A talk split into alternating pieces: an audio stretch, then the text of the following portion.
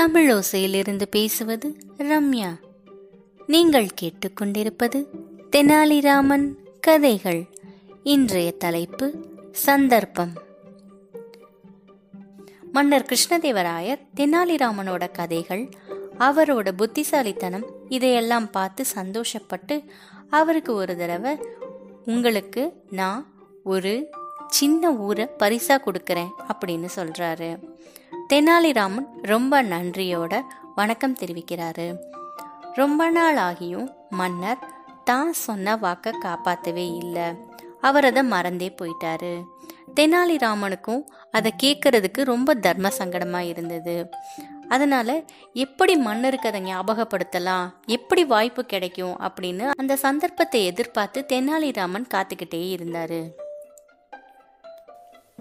ஒரு நாள் அரபியிலிருந்து விஜயநகரத்துக்கு ஒருத்தர் ஒட்டகத்தோட வந்தாரு. அந்த ஒட்டகத்தை பார்க்கறதுக்காக மக்கள் கூட்டம் அவங்க ரெண்டு பேரும் அந்த மிருகத்தை பார்த்துட்டு இருந்தாங்க. அப்ப மன்னர் சொல்றாரு ஒட்டகம் ஒரு வித்தியாசமான மிருகம். அதுக்கு எவ்வளவு நீண்ட கழுத்து இரண்டு கூம்பு வடிவத்துல பின்னாடி கடவுள் எப்படி ஒரு வித்தியாசமான உருவத்தை உருவாக்கி இருக்காரு இது வித்தியாசமா இருந்தா கூட கொஞ்சம் அசிங்கமாகவும் இருக்கு அப்படின்னு சொல்றாரு. தெனாலிராமன் எப்படா வாய்ப்பு கிடைக்கும்னு காத்துக்கிட்டே இருந்தாரு. வாய்ப்பு கிடைச்ச உடனே சொல்றாரு மன்னா எனக்கு நிச்சயமா தெரியும். இந்த ஒட்டகம் முற்பிறவில இந்த மன்னன் ஒருத்தருக்கு ஒரு சின்ன ஊரை எழுதி வைக்கிறேன்னு சத்தியம் பண்ணியிருப்பாரு. அவர் சத்தியம் பண்ணிட்டு அதை மறந்திருப்பாரு. அதுக்கு தண்டனையாக தான் கடவுள் இந்த மன்னனை இப்போ ஒரு மிருகமா மாத்திருக்காரு அப்படின்னு சொல்றாரு. இந்த கதையை கேட்ட உடனே தெனாலிராமனோட கற்பனையை நினைச்சு மன்னர் சிரிக்கிறாரு. கொஞ்ச நேரத்துல தான் அவருக்கு புரியுது அவர் சொன்ன வார்த்தையை அவர் காப்பாத்தல அப்படின்னுட்டு.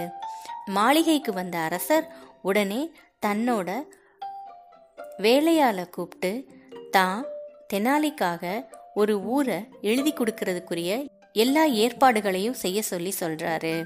அந்த ஏற்பாடுகளை உடனே செய்ய சொல்லி சொல்றாரு. தெனாலிராமன் ரொம்ப நன்றி உணர்வோட ரொம்ப சந்தோஷத்தோட வணங்குறாரு.